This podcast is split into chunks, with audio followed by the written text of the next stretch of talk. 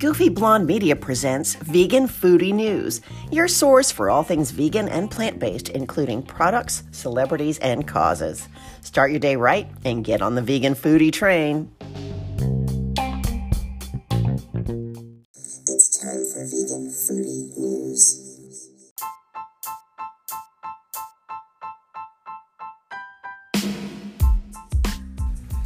Hey, it is Wednesday, February twenty-fourth already, and here are today's headlines. This week, musician and longtime vegan Travis Barker, drummer of the iconic band Blink one eighty-two, announced the launch of Barker Wellness, a C B D-infused, T H C-free, vegan and cruelty-free brand. The mission of the new brand is to provide vegan products for optimal physical and mental health.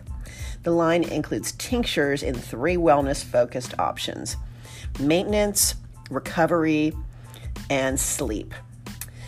The line also offers snap packets in Rise, a coffee-infused wakefulness promotion formula, and Sleep, a calming sleep-promoting formula, along with a pain relief cream that features C B C, C B D, C B G, and cucumber fruit extract. And in other news, this week, fast food chain Burger King added a plant-based Whopper to its menu at two hundred locations in South Korea. The new plant Whopper is made with a soy-based patty produced by the Australian vegan company V two Foods. It's available in regular and barbecue flavors.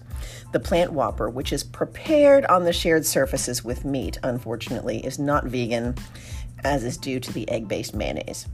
To promote the new menu option, Burger King South Korea is holding a contest on Instagram from now until February twenty-eighth, in which ten followers could win ten thousand South Korean won, or eight dollars and ninety-nine cents.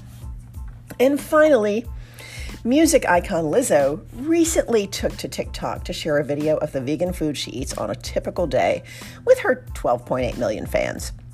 The vegan musical artist starts off her day with congee and lentil stuffed patties topped with just egg and all the fixins. For lunch, Lizzo eats a Southwest kale salad followed by rice cakes with mushroom and carrot sauce, topped with a vegan mozzarella cheese. "I tore it up, biatch. It was so delicious," Lizzo said, explaining she also likes to eat a piece of chocolate between lunch and dinner and drinks approximately four liters of water every day. And that's all we've got for now.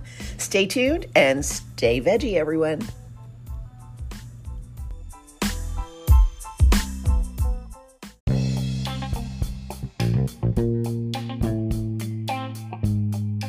Hi, we hope you enjoyed this podcast. If you did, please subscribe, leave us some stars, leave a review, and we'll talk to you tomorrow. Take care.